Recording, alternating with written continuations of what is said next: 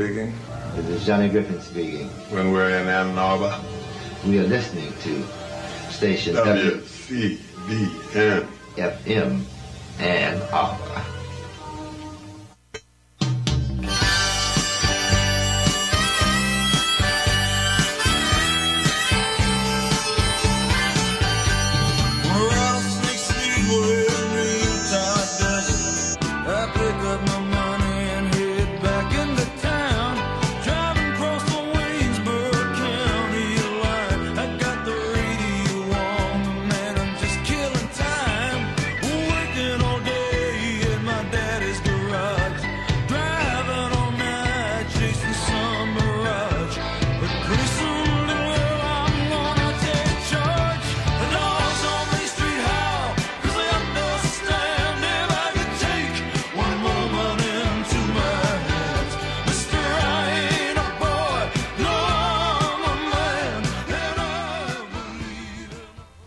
Afternoon. You've got Living Writers. I'm T. Hetzel. Today, I'm so happy to have in the studio Sergio Troncoso here. Um, thanks so much for coming through the snow, the um, yeah, all of the, the terrible weather to come over to the studio, and because you just arrived via Th- thank you, Tia. Yeah, just just off the airport a few uh, a few hours ago. So I'm I'm having a great time in Michigan. And thanks to Colin for bringing you over to the station.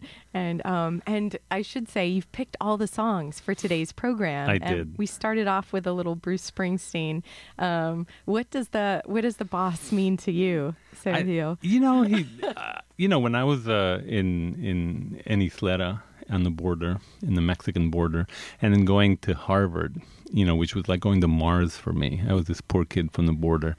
You know, Bruce Springsteen was like a, a guy writing songs about the working class, a guy writing songs about you know, people on the margins. And I think all of that was very appealing to me. And, uh, you know, my, uh, my favorite album was Darkness on the Edge of Town. Love that album and still play it often. And because it's gritty, because it's dark, because it's people outside the margins. And that's exactly who I was, you know, growing up. Yes, and so and having that, did you find? Did you actually come to like find Bruce Springsteen when you were at Harvard, or was it um, that? Did you know of Springsteen before you No, got no, there? no, no. I, I knew of Springsteen way before that. I mean, right, because it's not like you're you're you were on the border town. You weren't on, in some. No, like well, Mars. It, it did. Well, What was I thinking? Yeah, yeah. And I mean, you know, I mean, Ysleta. You know, I grew up in Ysleta. It's such a beautiful sounding town. It, it is. It, it's like a a little. Colonia. It's a that- colonia. It was uh, literally colonia means a shanty town, and uh, we had no electricity and and running water. It was uh, on the outskirts of El Paso, and uh, dirt roads on the street. Uh, my parents built their own adobe house, and as um, Wow, that's yeah, and as and as uh, you know, to paraphrase Tina Fey as Sarah Palin, I could see Mexico from my house, uh, and uh, you know, it was like pioneer living. And my parents because were your from parents had emigrated. yeah, my parents were from Juarez, and and so you know we I describe it to people as kind of Tom Sawyerish, but on the border. You know, I love to play in the canals and get crayfish to fight against each other and explore the cotton fields, bring back dead snakes and dissect them, and that kind of stuff that I would do as a kid. And then when I got into Harvard, it was like going to Mars. You know, it was like, what the heck am I doing here? You know, and uh, so that was a big leap for me. But but the boss was always, you know, somebody I could listen to and, and, and really appreciate and, and feel like he could make something of himself starting from nothing. and that and and that leap sergio that you're saying um it, it's kind of um, amazing because sometimes you know growing up uh if, if you're not even sure what are the possibilities or what could be opportunities um was there a was there a teacher at your school or was there how did you decide like i'm going to go to harvard Well, that's a really great question. Um, I had, I guess, a, the most important teacher was Pearl Crouch, and she was a journalism teacher at Isleta High School. Uh, she was a phenomenal teacher, very tough as nails lady, who reminded me actually a lot of my abuelita, my grandmother. My grandmother, um, and, and and really just to go back a little bit, I got into storytelling through my grandmother. She used to tell these great stories of the Mexican Revolution. Um, it was very violent. It was uh, very exciting, and of course, as a kid, I loved it. As I tell my kids, it was like Call of Duty but Mexican style.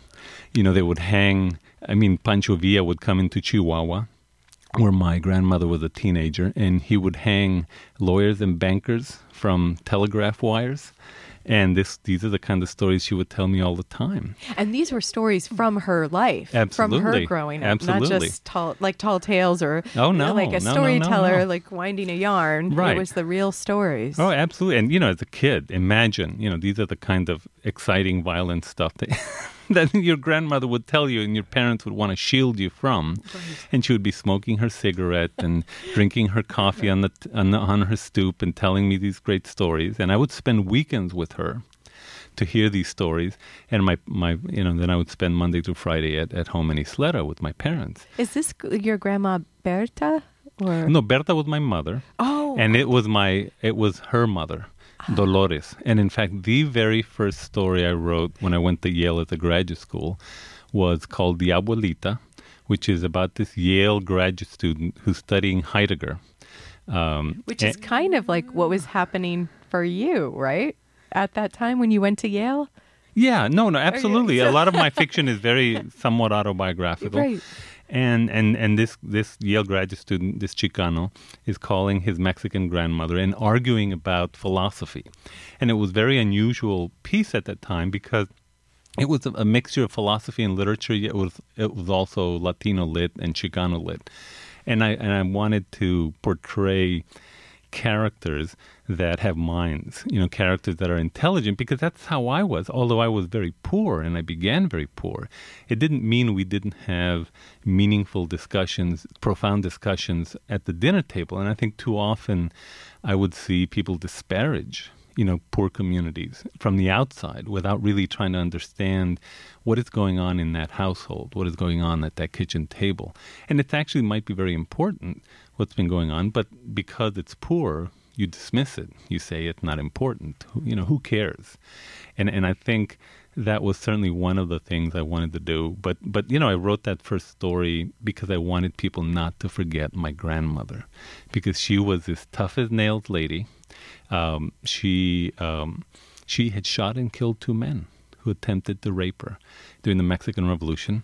She uh, she said there was the 911 during the revolution. You know, the the revolutionaries, the Villistas, would come in and would take over the town, take over the banks, hang a few lawyers and bankers, and take over the women. And so you needed to to learn to to defend yourself. And so these stories are, are really the, the first time I started getting into storytelling. And then when I started crafting them, is in high school. This Pearl Crouch, my journalism teacher, kind of it was kind of an Anglo version of my of my grandmother. You know, very tough, very demanding, but loved me and and expected many um, things from me. She she wouldn't take just you know crappy stories from me. She said, "You can do better than this." And she um, saw it in you. oh, she yeah. recognized it. yeah, and you know, when I was a sophomore at East Ysleta High School, before I had been to the fancy neighborhoods of El Paso, she took me to San Francisco that year to compu- compete in writing competitions, and then the next year she took me to New York um, to uh, compete in, in the in the Columbia Scholastic uh, writing competitions.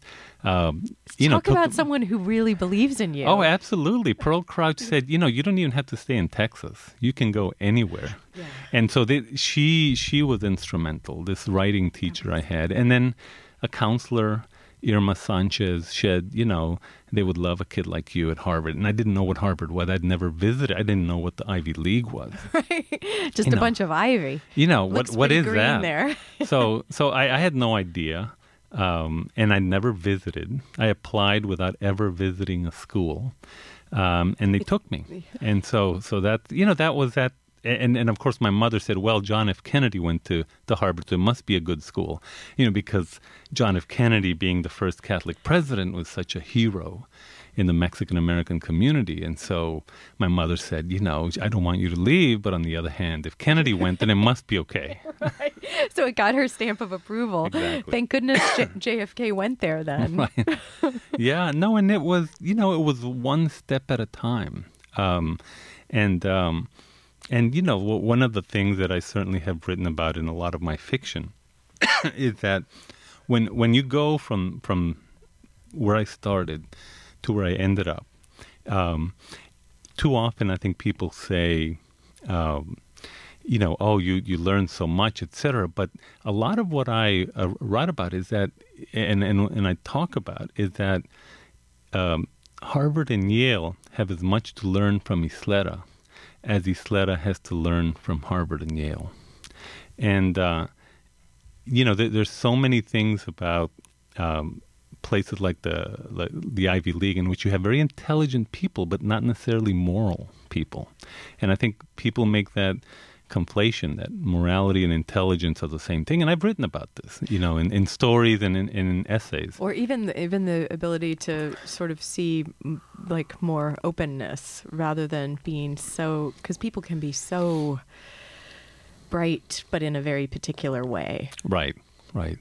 Yeah, and you know, I, I had I had so many um, sto- stories about you know. I, I remember arriving at Harvard and in the cab, and I had never been to the Northeast, and I mean, I'd never been to Boston. I'd been to New York, um, but all always with a with a you know with Pearl Crouch, and I'm arriving in Harvard Square, and and I tell the taxi driver, well, where's you know you're taking me to a park, where's the school? And that was the school. It was Harvard Yard, you know, and I and, and I'm thinking, where where is the school? It's, it's all around you. These all these buildings are the school.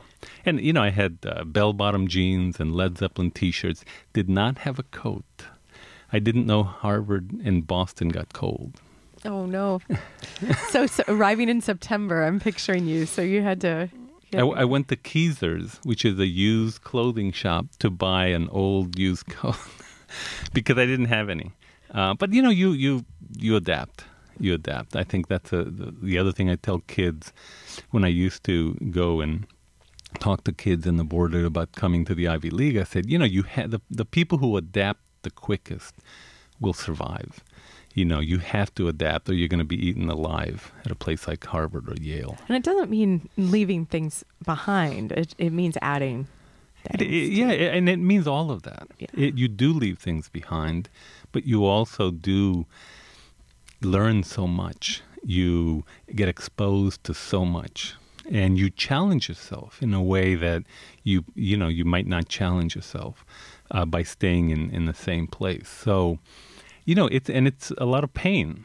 You know, I I, I- wouldn't I wouldn't. um I wouldn't recommend it for anybody that other than who has a very strong uh, sense of self, because you're always asking yourself, "Where do I belong? Where should I go? What should I do?" Uh, and you know, and, and when you're pushing yourself in that way, These questions you stay with you. in a way. absolutely. Well, and so you you were you've come to read in the Zell Visiting Writers series Mm-hmm. tomorrow at UMA, um, and that's at five o'clock. Um, before we go to break, I'll just read your short bio so that Okay. we, and then when we come back, we'll talk more and maybe hear some if you don't mind reading one of the from the novel.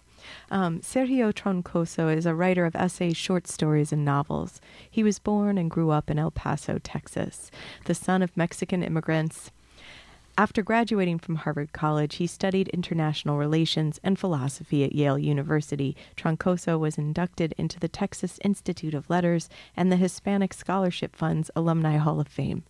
He is a resident faculty member of the Yale Writers Conference and, instruct- and an instructor at the Hudson Valley Writers Center. Um, and you can check out Sergio's website at sergiotroncoso.com. Um, and we've already heard that you, you're Is, Islita. That's yeah, the town. Ysleta, yeah. That's the town. Where are you from? Okay, we're going to take a short break and then we're going to come back. Today on the program, Sergio Troncoso is here. I'm T. Hetzel. We'll be right back.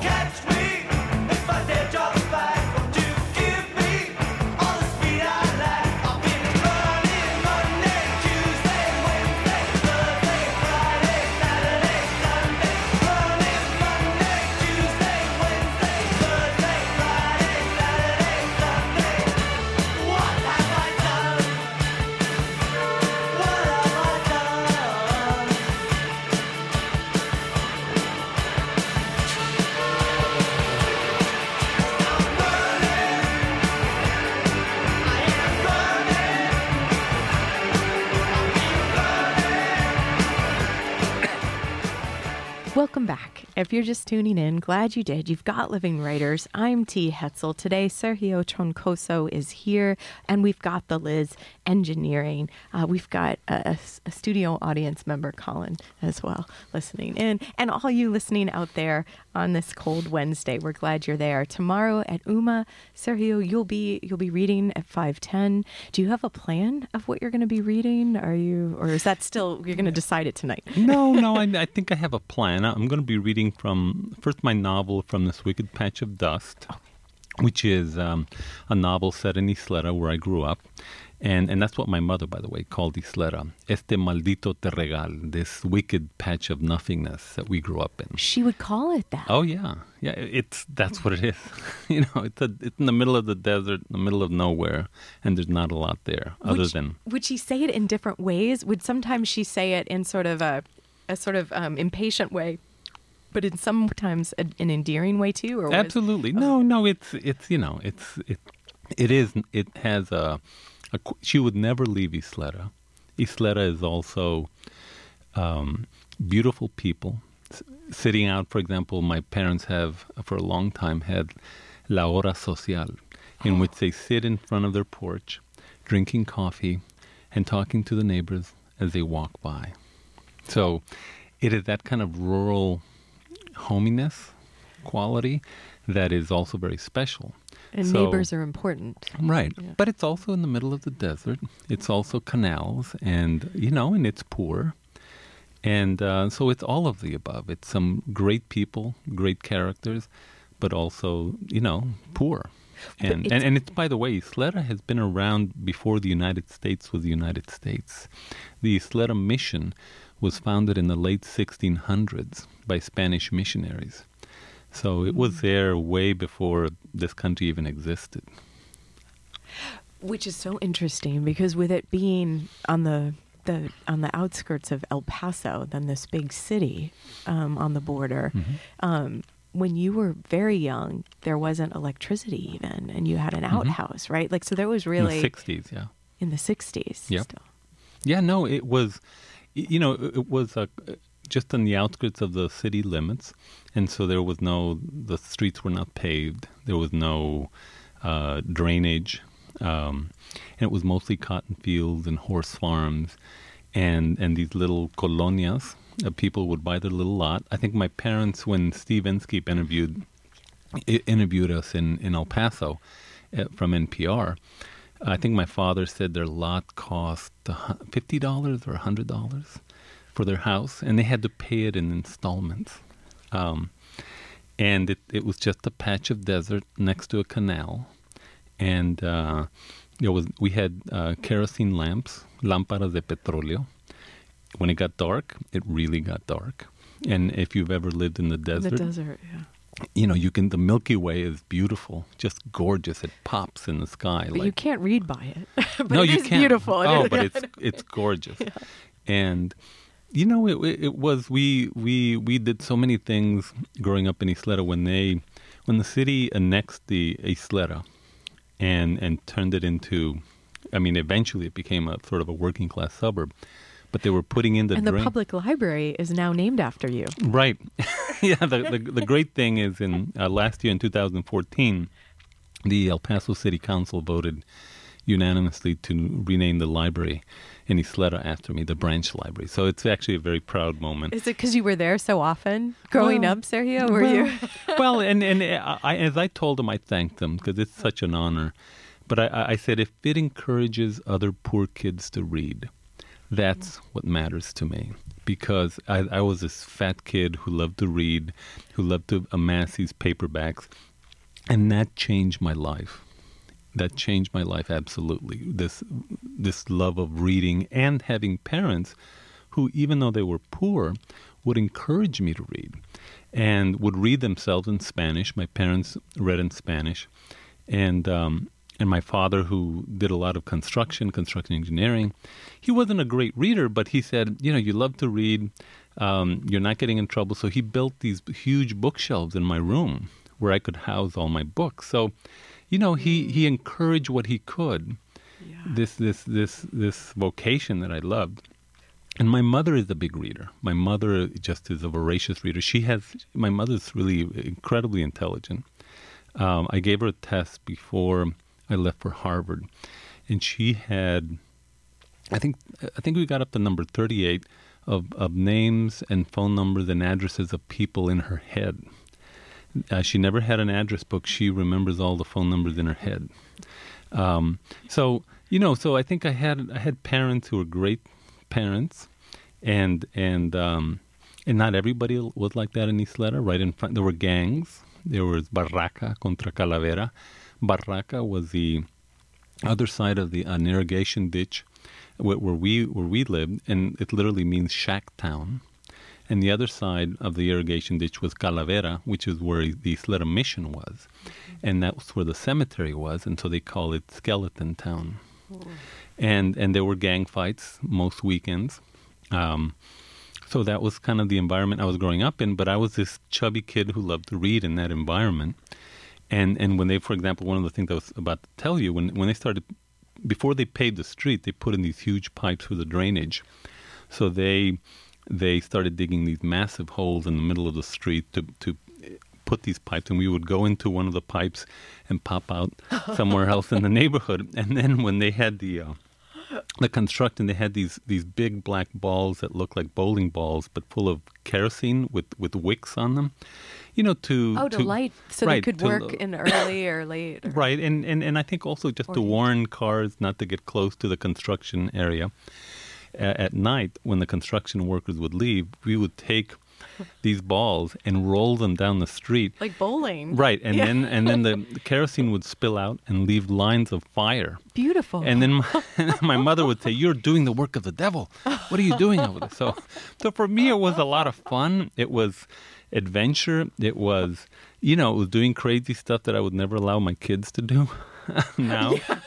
But but but that was Ysleta. You know, Ysleta was um, a, a wonderful place, and, and I had wonderful parents and. There was also gangs, and there was also drugs, and there was also, you know, in front of neighbors who you know, and friends who all died before they were 18 because of violence. So, Well, you, you write about um, one of what you've got one of your uh, an anthology that you edited with Sarah Cortez, "Our Lost Border: Essays on Life Amid the Narco Violence." um, this and and this is a more recent book, like 2011 or so. 2013. or 2000. I'm sorry, t- 2013. um, do you want some water, Sergio? Um 'cause and this so this one is actually um, you write a great introduction for this but you've got um, people that have written um, these these essays that you print in both english and spanish in the first half of the book and then the second half of the book are these personal stories right. And- yeah, and, and and, and, I think you- one of the reasons we wanted to do this book was because the El Paso Juarez area that I grew up in is very different from what it is now. We we used to go to, to Mexico all the time, and as high school kids, um, where you're drinking and having fun. Uh, when you would go to Juarez, you'd go, you'd never get carded. So of course, where do you, where do the high school kids go in El Paso? across, just across the river Exactly, absolutely. And and so we would do that all the time, dancing, uh, going to bars, etc. It was safe. Nothing ever happened to us, and, and it was really one city divided by a small little canal that they called the Rio Grande, and and it, it was it was really safe. And all of that changed, or most of that changed after 2008. You know, the, the, the horrible violence in Juarez, which is now ebbing, but it, you know, the apex, I think, was maybe 2010, 2011. But we wanted to tell the story of the border as it used to be.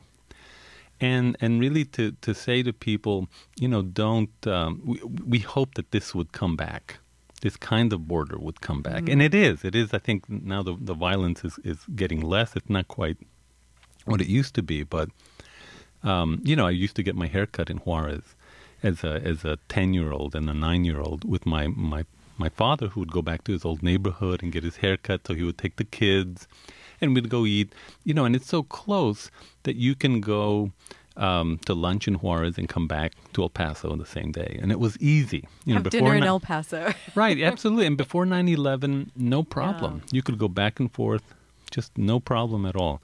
and and all of that changed, you know, after the drug violence really started in 2008. So, and it and it hurt a lot of people in in more ways than one. And I write about, for example, my cousin Chavita. Because uh, yours is a world between two worlds. your- Exactly. Your, story. Yeah, yeah, and and I write about. Um, I had a cousin, uh, have a cousin, who had a um, a um, uh, an auto body shop, and uh, and uh, and he had also um, a restaurant, and and um, and he also worked in El Paso. Many people in El Paso and Juarez have either dual citizenship or have the green card, but they are allowed to work in El Paso. So he was traveling back and forth literally every day. He was doing one job and running his business in Juarez, then he was doing a, a job in El Paso. And so, of course, what, what happened, um, these people suddenly out of the blue showed up at his, at his restaurant in Juarez, demanded money for security services, um, and told him what would happen to him and his family if they, he did not comply. And um, in, I think, two or three days, he closed everything, closed his restaurant, had to dismiss all his employees, put all his his uh, equipment in storage, and said, I, "I had to leave." You know, he left for uh, for El Paso. He had Because uh, he knew that.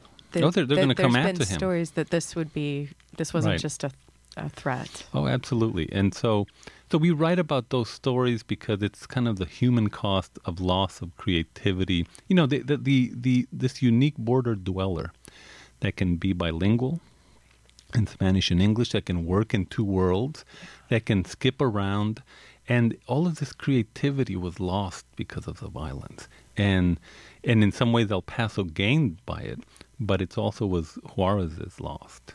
And and so all of that is you know it's beginning to come back. Some of the restaurants that that moved from Juarez to El Paso are now moving back to Juarez. Um, the violence is not as bad as it was in 2010, but it's not quite nothing. And um, so we wanted to write about that human cost of uh, these personal stories in that particular collection. And it seems especially uh, important because it seems like when you hear a political conversation about this, it's like it seems very one dimensional. It doesn't Well, ever. Uh, Well, and, and the other thing to think about is they are fighting for our money, for the billions of dollars in drug use in this country. That's what the, is at stake. That's how they can bribe FBI officials. Uh, you know, much, you know, a, a, a, a Juarez cop earning 20000 30000 you know, that's nothing. That's chump change for them. They're fighting for our money. And as I told my kids, I have two, a 20 year old and a 17 year old. I said, if you use drugs, you're uh, you, you're literally, and I was very blunt with them. I said, you're decapitating Mexicans. That's what you're doing. Because you, you're, you know, you know, you, you know, you live in a New York world, or Ann Arbor, or Chicago, or L.A. You live a very well-to-do life. Using drugs. You don't know that the cost is happening in a poor community, and I think that's something to really think about. Um, and I'm not a prude, you know. I used to, you know, I, you know, it, I was at Harvard. It wasn't exactly, you know, I wasn't exactly, um, you know, um, perfect, but, but well, you know, it was now- the '60s. yeah. No, and, and and you have to understand what the cost is and how, your role in it because that's the money they're fighting about and and you're telling these stories. We're gonna Absolutely. take we're gonna take a short break, and then we'll be we'll be back um, to speak more with Sergio Troncoso today on Living Writers. I'm T Hetzel. We've got the Liz behind the glass. After a short break, we'll be right back.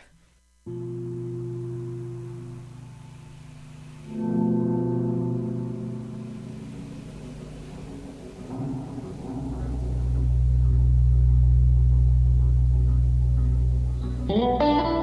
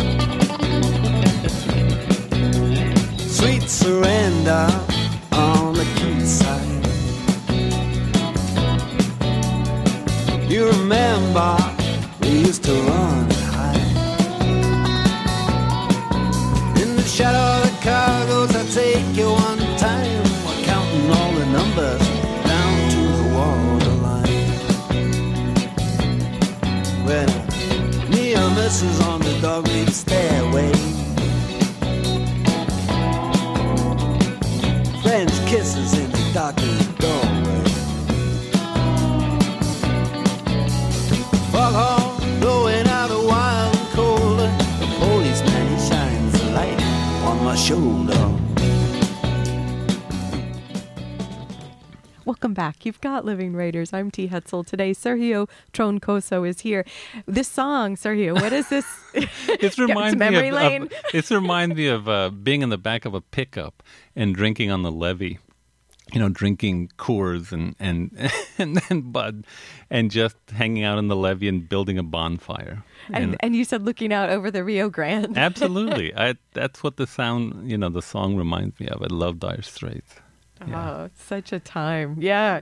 Um, well, you know, so this is kind of nice because this is bringing us back to this idea we've been taught. We talked about um, our lost borders, essays on life amid the narco violence, and and you you also have um, another book that we have on the table with us today, um, Crossing Borders, uh, personal essays.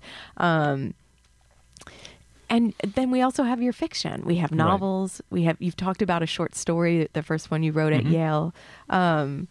Wh- when do you decide like w- what's right for the fiction and what needs to be an essay? And because some of your fiction is also dealing as as with the autobiographical too. Well, you know that's that's a very good question, and, and I think when when I feel I am writing something that is truthful, that I- I'm trying to explore uh, explore, let's say, a fight I had with my father, which is one of the essays in Crossing Borders, personal essays. What it, wh- wh- you know, wh- why did I have this fight? What does it mean about machismo, and how I fought against his machismo, and um, what did I also learn from my father that was good, and and just trying to make sense of something. And I'm not, I'm not, I'm not gonna, I'm gonna be honest in the essay, and sometimes honest to a point where I am not necessarily the good guy. I've, you know, I've done some things that are, I would consider morally reprehensible, and and I think that's what an essay is. An essay is this searching for the truth and you are saying it the way you see it at least. I mean it may not be how he would write it if he were a writer my father but it certainly would you know it's it's it has that sense of this is truthful. Whereas if, if when i'm writing a story or writing a novel and it may be based uh, loosely on my life or it may be Ammo's extra pounds you know, loose- hard to conceal. um, you know, it may be um, something that kind of happened to me or happened to one of my brothers, and then I add a few things.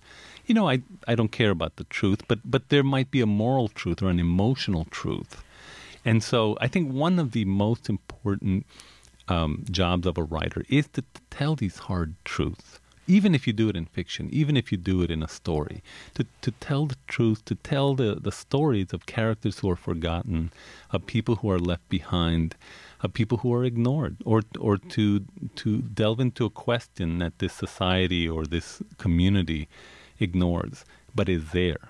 And I think that's that truth telling is very important, even in fiction. So, so I tend to mix it up, and, and I think one of the reasons is like you know I, I work on multiple projects at the same time. Right now, I'm working on another novel, and I'm also I just finished writing a, a series of essays, and I just finished writing a couple of stories. So I'm usually working on many things at the same time, and so in many ways that's that's how it gets all. Um, you know, um, in, i I guess in a way connected and, and related to each other. Would you mind, Sergio? Because I feel like I'll keep talking to you. We I feel like we better.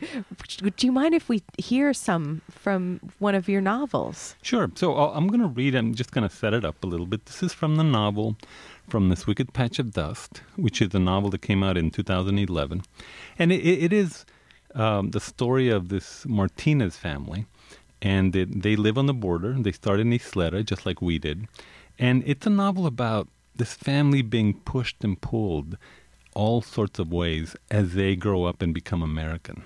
So the, the, the kids are adopting different religions, the kids in different politics, the parents are trying to make sure where they belong, whether they belong in Mexico, although they live in the United States, but then they're facing all these new culture, this new these new traditions that they don't understand. So it's how how is a how are we still a we?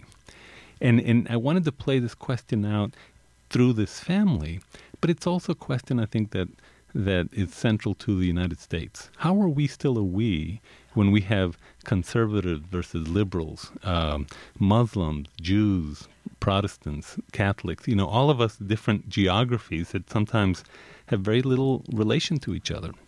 I wanted to play this this um, question out through this novel and this family. Anyway, so this section I'm reading This is like big philosophy. Oh, it is yeah. absolutely. And, and anyone who knows me, because one of my graduate degrees at Yale is in philosophy, is I love philosophy and literature. People like Dostoevsky and Nietzsche and and and you know Heidegger, um, Thomas Mann, etc. So anyone who knows me knows I am working on philosoph- on a philosophical agenda behind my stories, and and I think that in some ways makes me a little bit unusual in terms of Latino lit um, because I, I do love philosophy. Um, so in this particular scene is Mael, who's called Mayelo. Mayelo is his nickname. He's 18, and it's 1982, and he's about to give uh, some big news to his grandparents, his abuelitos, Doña Josefina and Don Pedro. Don't go. What are you going to do so far away from your familia? Doña Josefina said with a catch in her throat. It's the best school in the country, abuelita. I have to go. I want to go. In the small living room that faced the red brick tenements across the street, Don Pedro soaked his feet and dropped tablets of salt into the hot water. The old man wiggled his toes and grinned into the warm night air and gently closed his eyes. Doña Josefina heated a quesadilla, oozing with Munster cheese on her skillet on the stove, while Ismael slowly munched on a quesadilla quarter at the table. You don't know anybody in Boston. By the time you come back, your grandfather and I will be buried in the hot sand.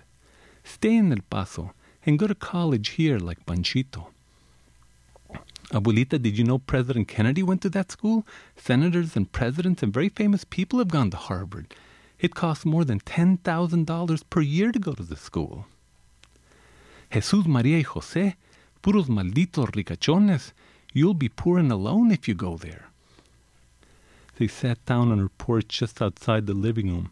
In the darkness, Doña Josefina's face was momentarily lit when she struck a match to light her cigarette. She hunched over and stared at the concrete floor. The hump on her back was almost as high as her head. They're giving me una beca, abuelita. This school will change my life. What do I know about these things, Mayelo? I'm just a poor Mexicana with nothing but this viejo in the living room with his stinky feet. What are your parents going to do without you? First Marcos, then Julieta, and now you. I know we don't count for anything, but I say don't go. I'll miss everybody too, but I'll be back for Christmas and for the summer, abuelita. It's the best school in the United States. You'll come back a different person. Worse, you won't want to come back after you see everything out there. Why would you want to come back to this horrible nada? Abuelita, that's not true. I'll be back. I'll call you every week. On the weekends when it's cheaper, I'll learn so much. Nobody at Ysleta has ever been to Harvard. At least no one the teachers can remember. It's a great honor, mijo. We know that. I'm sure everyone in Ysleta is proud of you. But this is who you are, she said for a moment, scanning the dark night air and the empty street. A cricket chirped in the darkness. God help you when you go to this Harvard. You'll be so far away from us, from everything you know. You'll be alone. What if something happens to you? Who's going to help you? But you always wanted to be alone. You were always so independent, so stubborn. Like you. Ay Dios, just remember your familia, Mayelo. Go, but come back. Doña Josefina said sadly, taking a quesadilla quarter from the, t- from the ground. She handed the rest to Ismael. She stared at the screen door for a moment, her lazy eye ablaze in a red light as she inhaled her cigarette. Pedro, get up and wash the dishes. This hombre is unbelievable. He'll sleep all day if I let him. Get up before I go in there with a broomstick and smash it on your head. Viejo pestoso. Oiga, senora, a raspy voice proclaimed on the other side of the screen door. Don't you know that you're talking to one of the kings of Harvard? Ahora verás, cabrón. They'd throw you in the trash at Harvard. That I know. So that's a little scene from, from this wicked patch of dust. Thank you, Sergio. That's wait, in that one. It feels like it's capturing this real life and tension among, well, between the two characters, knowing that the grandfather is there too. Oh, absolutely. Yeah, maybe you know, and they are roughly my my grandparents, um, in a way.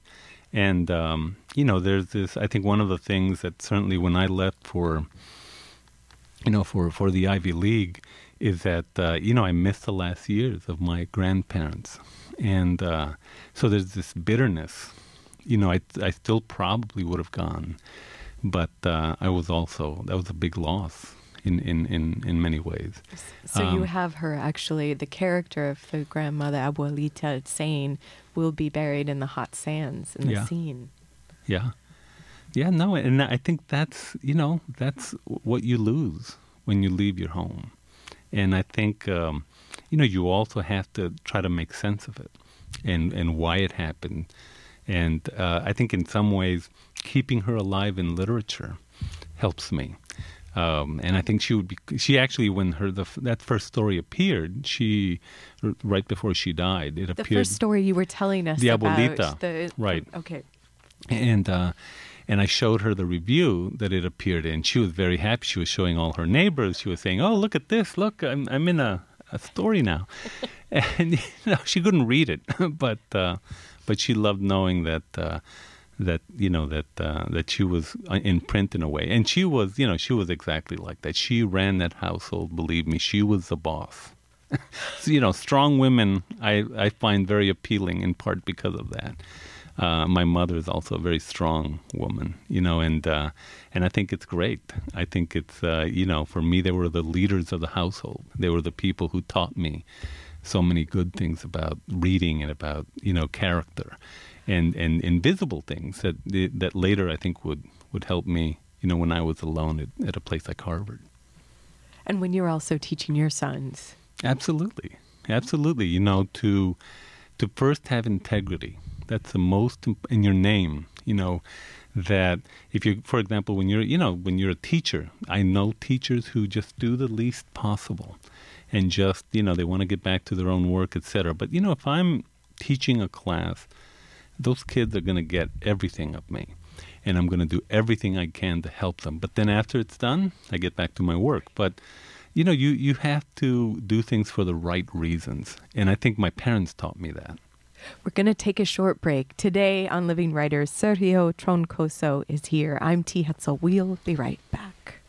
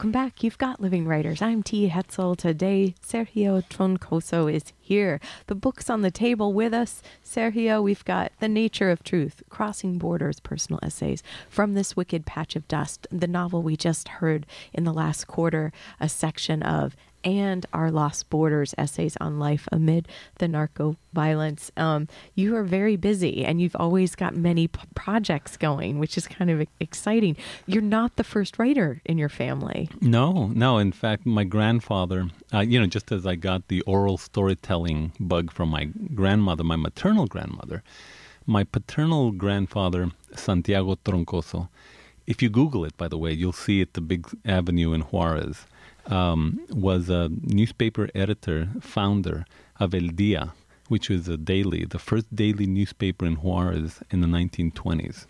And he was thrown in jail something like 50 times, and uh, his print shop firebombed three times um, for writing critical articles against Mexican government corruption back then. And um, and so he was. So this truth telling runs in the absolutely. family. absolutely. Well, the, the interesting when I was an 18 year old kid in Ysleta, writing for the school newspaper, and my grandfather had retired, and we would go over, uh, and I was interested in journalism, wasn't sure was I going to become a writer or whatever, and and I asked him, and he said, "Don't become a journalist." Or a writer, he said, because if you tell the truth, people will hate you forever. That was my grandfather's advice, and I and I ignored it, of course. But you know, he had a really colorful life, and the interesting thing about his life is that, you know, while he lived, they kind of hated him because he was this Woodward Bernstein of his era in in northern Mexico. But then, after he retired and moved to El Paso, they named the street after him, a huge avenue, and then they there's a, a statue called El Papelero, which means the bronze paper boy, in front of one of the newspaper offices. And it's the Freedom of the Press uh, statue, and there's three signatories on that statue, and my grandfather is one of them. So, you know, after he left, they made him into a hero. Right. I think that, that tells you a lot about don't- Mexico, you know, or maybe many other many, many other countries where when you live and you really are trying to change things, they hate you, but then once you die, they make you They recognize right. They make you into you know MLK. the hero. Yes. yeah, Well, so your first okay, so your first novel, The Nature of Truth, Right. was published um, in 2003. 2003, and now you revisited it, and it was just published last year. By, This year. or, or This this, year. oh, the Oh, 2015? 2014. 2000 2000. yeah, I'm, okay. I'm still Okay. my, worry. I'm still a year behind. Don't worry, it's all, it is all blurry. um, but Eloisa at Arte Publico Press Right. um, had, you know, had uh, said that it was just just reissued Right. then again, but that it wasn't just a just a new edition. It, it was actually an edition that you have made revisions. Oh, you I, went I, through I extensive revisions, and I there's even two plot changes in the novel. So um, tell us about this. well- Why and then, uh, yeah. Well, you know, I mean, first it's philosophy and literature. It's Okay. about this guy, Helmut Sanchez, who's 26 years old. He's half German, half Mexican. And he is this researcher at Yale. And he discovers this old essay, 40, 50 years old, in the Yale libraries that says some horrible things about the Holocaust. So he starts this quest to find out who wrote this letter. He suspects it's his old boss, Werner Hofgartner, who's this about to retire professor who originally was in Germany. So Helmut travels to Italy and to Austria to find out the background, the truth behind this professor. So it's about does the past matter as much as the present? The, it's also a story about, um, you know, um, when you find something wrong about something that happened, something that somebody who has had accolades and honors, and yet you find out he has this sordid background, what's your responsibility to do something about it? Somebody who got away with it, so to speak. And and so it's it's about this righteousness, this streak of righteousness in Helmut that he feels he has to do something about it. And so I, I wrote the novel in 2003, and it did very well and uh, and it's it's you know it's in some ways a response to crime and punishment because Dostoevsky is one of my favorite writers, and um, and it was a way of exploring some of the questions in crime and punishment in a new way. And, and I did it through the nature of truth. And so I wrote it and it, and it, and it came out. And then, you know, I, I was publishing and, and I was never quite satisfied. I think some of the things that I knew about how to write a novel way back then, maybe I, I had improved on. And so just for the heck of it, a couple of summers ago, when I was in between books, I said, I'm going to rewrite this novel. I didn't tell anyone. I didn't, you know, tell no one at all.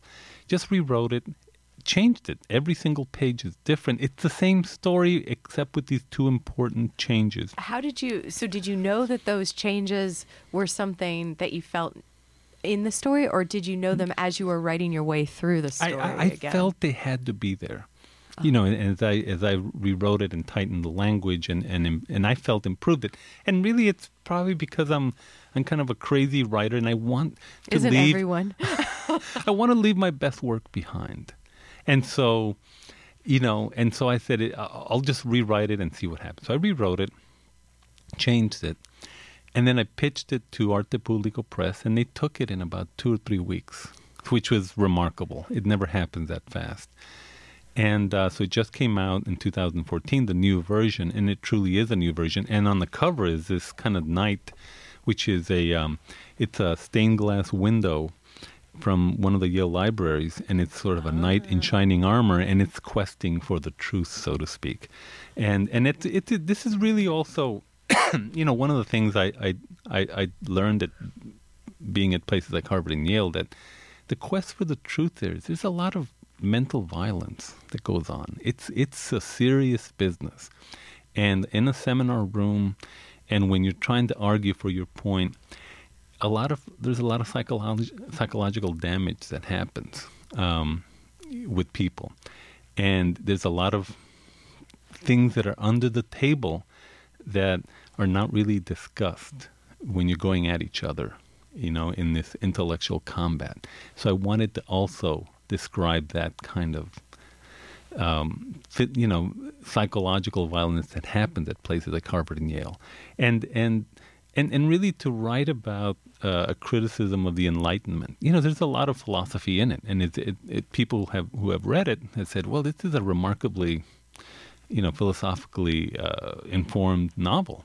And even the, the chairman of the philosophy department, uh, Michael De La from Yale, gave me a really great blurb, and he really liked it because I, I was trying to make alive some of these questions of right and wrong, the past versus uh, the present, of what's our moral responsibility when you find out a neighbor has done something wrong. You know, these very basic questions and play them out i- i- through characters and, and, and get people so. And then when you do something wrong and it starts eating at you, you know, how do you survive that?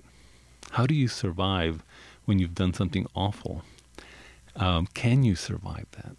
And uh, so it's it's kind of pulling yourself from your own bootstraps in a psychological way. So all of these questions are at the heart of this novel, The Nature of Truth. And, and it, you know, and it's also it's kind of thumbing my nose at um, at a lot of stereotypes about Latino literature, because when when my first book came out, people said, "Oh, you know, um, you know, you're you're writing sort of interesting stories about Chicanos um, discussing Heidegger and all this stuff." And you know, we're not just visual beings. Some of us are actually um, like philosophy and are intelligent, and there's so much stories in which you're just the hot Latino or the hot Latina, and these kind of mindless beach reading stupidities and and that's what people want. And in fact, you'd be surprised and how often New York publishers want that. They want the stereotype. Anyway, so it, it's in my way of saying, you know, we want to expand the kind of literature Latinos and, and really American literature um, can can can do. And so it's it's sort of a challenge in a way.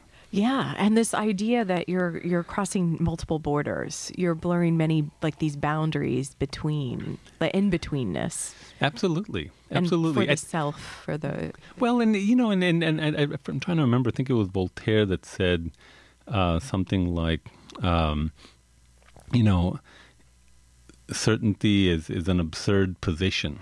Um, you know, you Good old Voltaire. Yeah, you know, you you want to challenge yourself as soon as you're comfortable. as soon as you feel you've made it, that's when you start dying in my mind. So you, you have to challenge yourself. You have to push that border, whatever it is. When you, when you're in Ysleta, you want to go to somewhere like Harvard. When you're at Harvard, you want to criticize Harvard and Yale. And bring a little of the Ysleta. Hey, Ysleta the- in yeah, there, yeah. absolutely. And then when you reach another point, you want to push another border.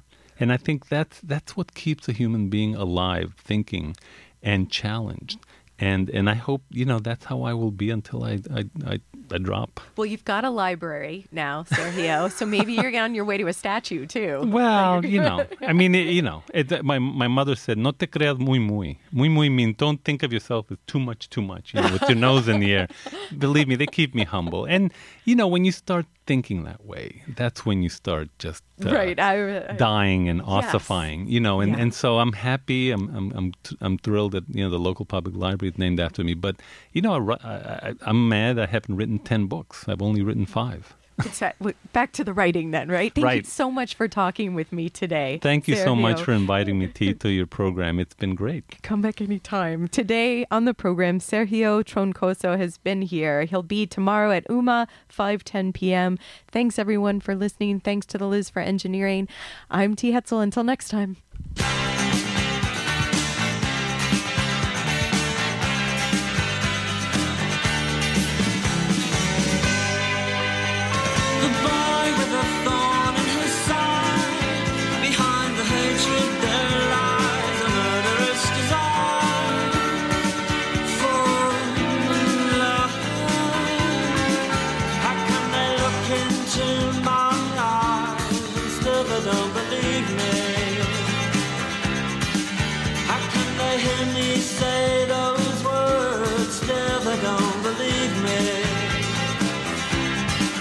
They don't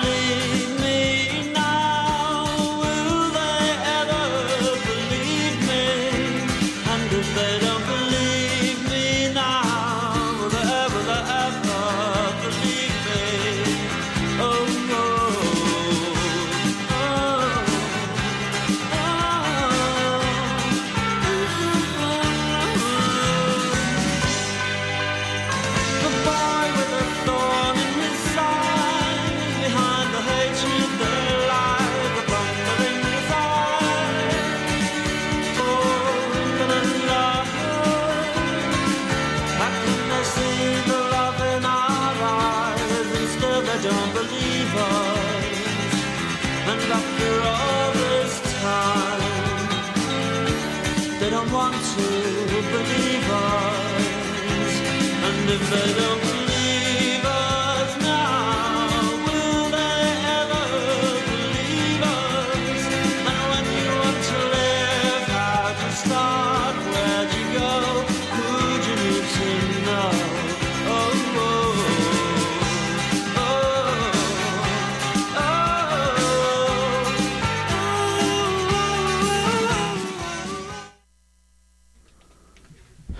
Hello and welcome to the Daily Sports Report on 88.3 WCBN FM Ann Arbor.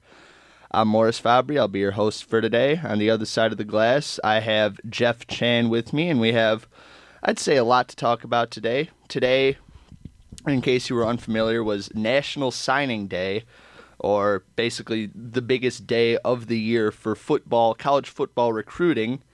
Michigan gained themselves a couple of commits today. Uh, among others, they got uh, Tyrone Wheatley Jr., the son of the running backs coach. He's a tight end or defensive end commit. Shelton Johnson, a defensive end out of Florida. Karan Higdon, a running back, also out of Florida.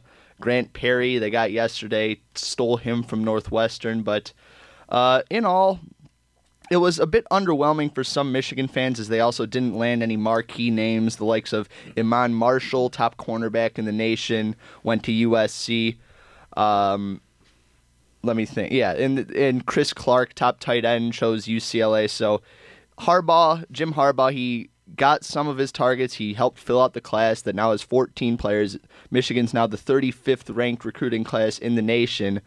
Uh, but some fans might have wanted more out of this. Jeff, would you say that uh, this signing day and this recruiting class in general was disappointing for Michigan football, or would you say that uh, you know, maybe Harbaugh did all he could given the late start that he got. I think he did all he could. Um, he really only, in the end of the day, had less than a month to recruit, um, while other programs have had been recruiting these same guys for over for a year or even two years. So I think, um, I think Harbaugh really just had to scrape.